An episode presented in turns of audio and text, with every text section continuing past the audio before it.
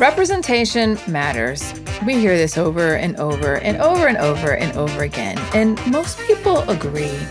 However, not all representation is created equal, and this is important to recognize, especially to ensure your efforts in including more people in your marketing are received positively rather than being met with frustration and skepticism. As the number of brands embracing inclusive marketing and prioritizing visual imagery that accurately represents their targeted audience grows, it becomes crucial for marketers to become well versed in how to do representation and marketing the right way.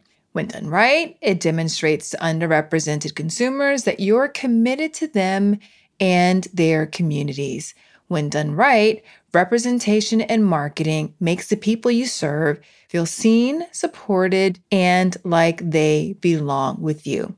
So, after this short break, I'm going to walk you through what consumers have shared with me in recent years about what's important for them to see in terms of representation from a marketing standpoint.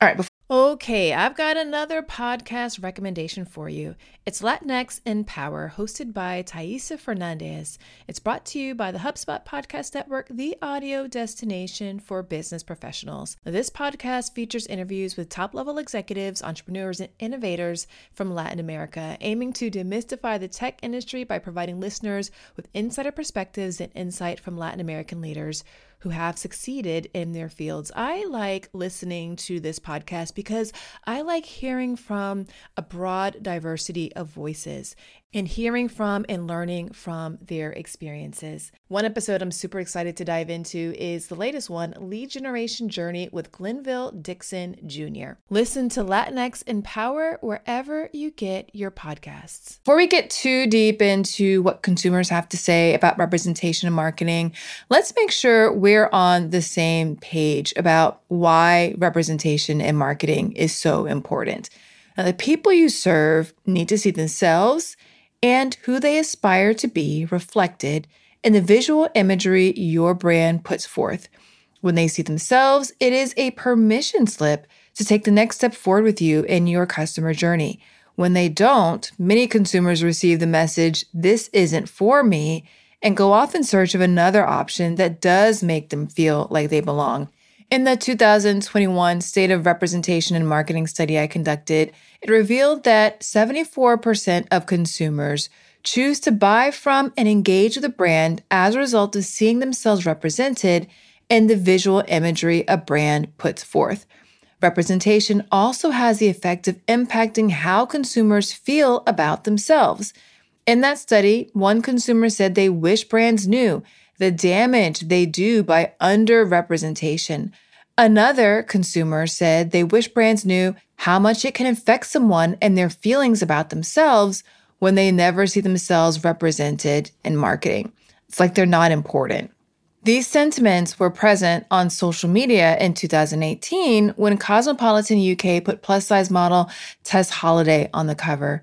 One woman shared If I had seen plus women like me on magazines growing up, it wouldn't have taken 25 plus years to love my body.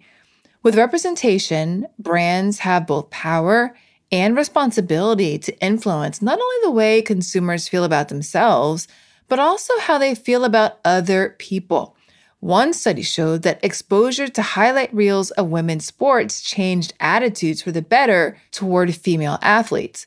French telecom company Orange followed this insight and created an ad in advance of last year's FIFA Women's World Cup, highlighting that good representation really can influence perceptions of underrepresented groups.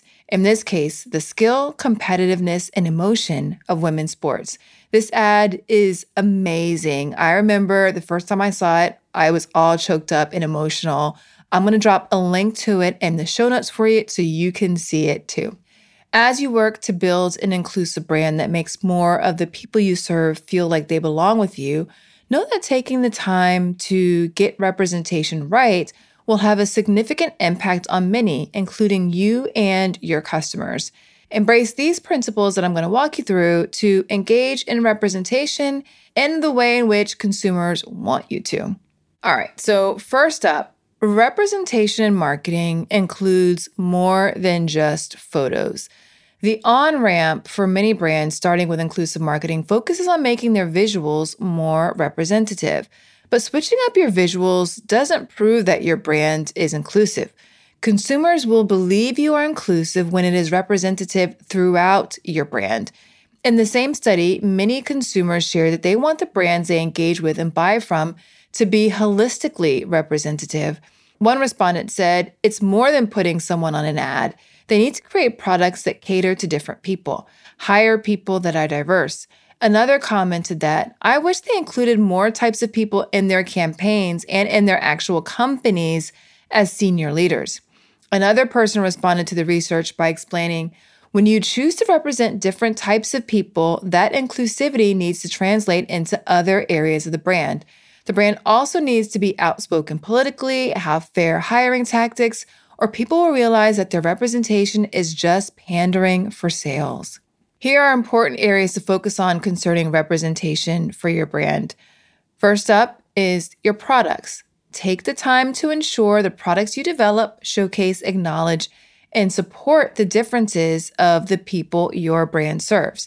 For instance, Barbie has said that one in every five of the dolls they develop is Black, which bolsters part of its commitment to ensure that diversity is represented everywhere in its products.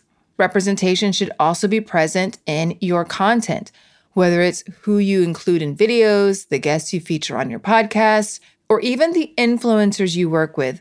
Build a content plan that allows your target audience to see themselves represented in what you publish.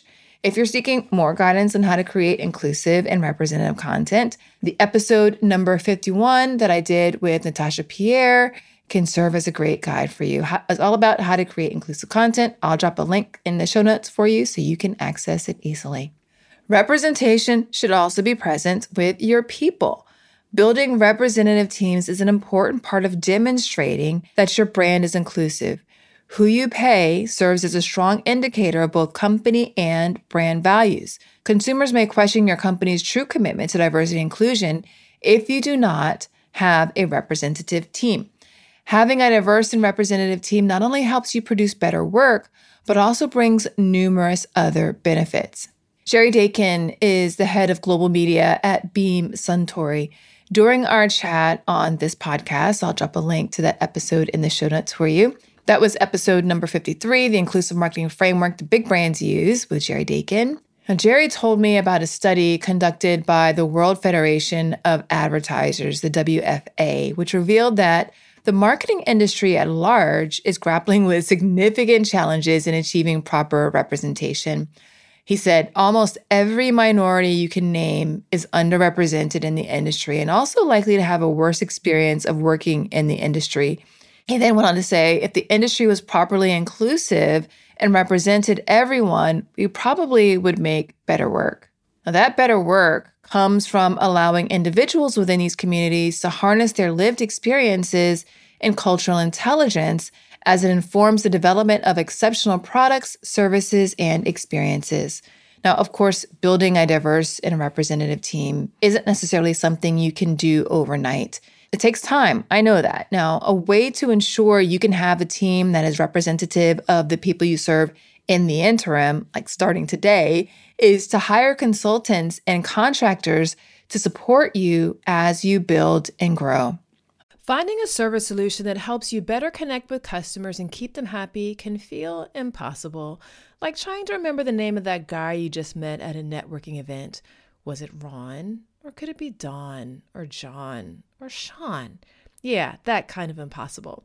HubSpot's all new Service Hub can help. Well, with the service solution part at least. It brings service and success together on one powerful platform for the first time ever. With an AI powered help desk and an AI chatbot that handles frontline tickets fast.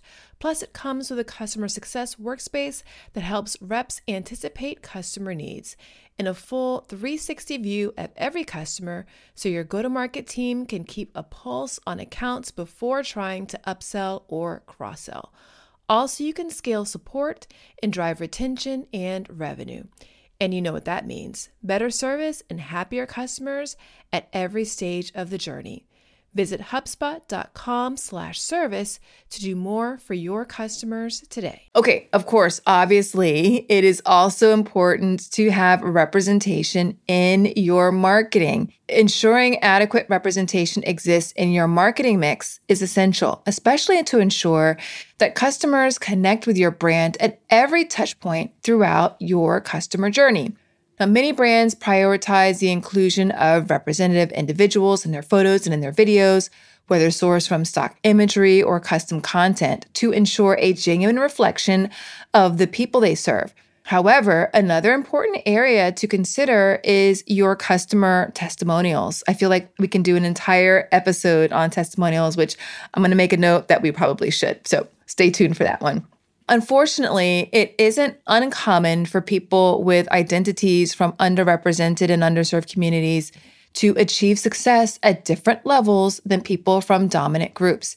These disparities are often the result of systemic and societal barriers not directly related to the problem your brand solves. But still, these issues do hurt organizational success. I covered this issue in depth in episode number 45 factors that influence your customer success that you should be aware of. I will also drop a link to this one in the show notes for you. It was a really good one. Okay, so everything that I just covered was under the first point around representation and marketing includes more than just photos. Now, the second area that I want to cover under how consumers want you to engage in inclusive marketing, which is all around the notion that representation must tell an accurate narrative. Too often, the narratives told about people from underrepresented and underserved communities aren't accurate. They often reflect harmful stereotypes. That means that as your brand starts to infuse representation of people from marginalized communities into your brand's awareness and value system, take the time to ensure the narrative you're communicating with that representation is well aligned with their real world experiences. For instance, Meryl Evans is a disability advocate, and she's talked a lot on LinkedIn specifically about her frustration with brands that are trying to represent people from the disability community, but continue to perpetuate the narrative that people with disabilities can't function on their own. She wrote a note on LinkedIn saying, My fellow deafies and I, who prefer sign language, would appreciate avoiding the use of photos with the help sign. It and I'm going to try and say this word correctly, infantilizes deaf people like we always need help. I'm going to drop a link to Meryl's entire post in the show notes. It was really good and insightful, and I learned so much from it. All right, a third area where consumers really want you to embrace as regards to representation is that longevity and intention matters. Two consumers that I chatted with recently expressed their frustration with brands who seem to have a sense of entitlement about how consumers should respond to brands being more representative with their visual imagery. One said it felt like brands were saying, okay, here you go. Here's a Black person. Come buy our product. As a Black man, he felt that the actions of the brands did not embody authenticity. To him, it felt like the brands were just changing their imagery so he'd think the product was for him. Mm-mm-mm, no bueno. Another woman who wears plus size clothing expressed similar frustrations. She told me that brands launching campaigns representing different bodies can feel gimmicky because it's a sudden change to their track record. She says, okay, so now I'm supposed to feel like, oh, this product is for me because all of a sudden I see someone who looks like me. As we chatted further, she talked about how, for now, her loyalty remains with the brands that have long represented and served plus size people. She did express that if a brand in its early stages of embracing representation perseveres in supporting the community consistently over the long term, it has the potential to earn her trust. All right, so we covered a lot with regards to representation and marketing, consumers' expectations, and how to do it the right way. So, really, now your customers are waiting for you to see them and they're waiting to see what you will do next as it relates to including them in an authentic way. Just know that whenever you make a commitment as a brand to inclusion and belonging and being representative, throughout all areas of your marketing mix, in time, you will earn the attention, trust, and loyalty of consumers from underrepresented and underserved communities. By committing to producing marketing, product, and visual content that features imagery representing the people you serve or who they aspire to be, you ensure that they feel seen and validated. All right, that's it for today's episode. If you like the show, I would so appreciate it if you would share it with a friend, colleague, and your network and leave a rating and review for it in your podcast player of choice. It really does go a long way towards helping more people discover the show, and I would be ever so appreciative. And I'd love to give you a shout out here on the show of your review. Another quick question for you Are you getting the Inclusion and Marketing newsletter? If not, like, really, really, really, really, what are you even doing? Each week, I send you news, stories, commentary, tips, and other insights you need to build an inclusive brand that makes more people feel like they belong with you. Of course, that also helps you grow your business. Go to inclusionandmarketing.com slash newsletter to get signed up. I will also drop a link to it in the show notes so you can access it easily. Until next time, remember, everyone deserves to have a place where they belong. Let's use our individual and collective power to ensure more people feel like they do. Thanks so much for listening. Talk to you soon.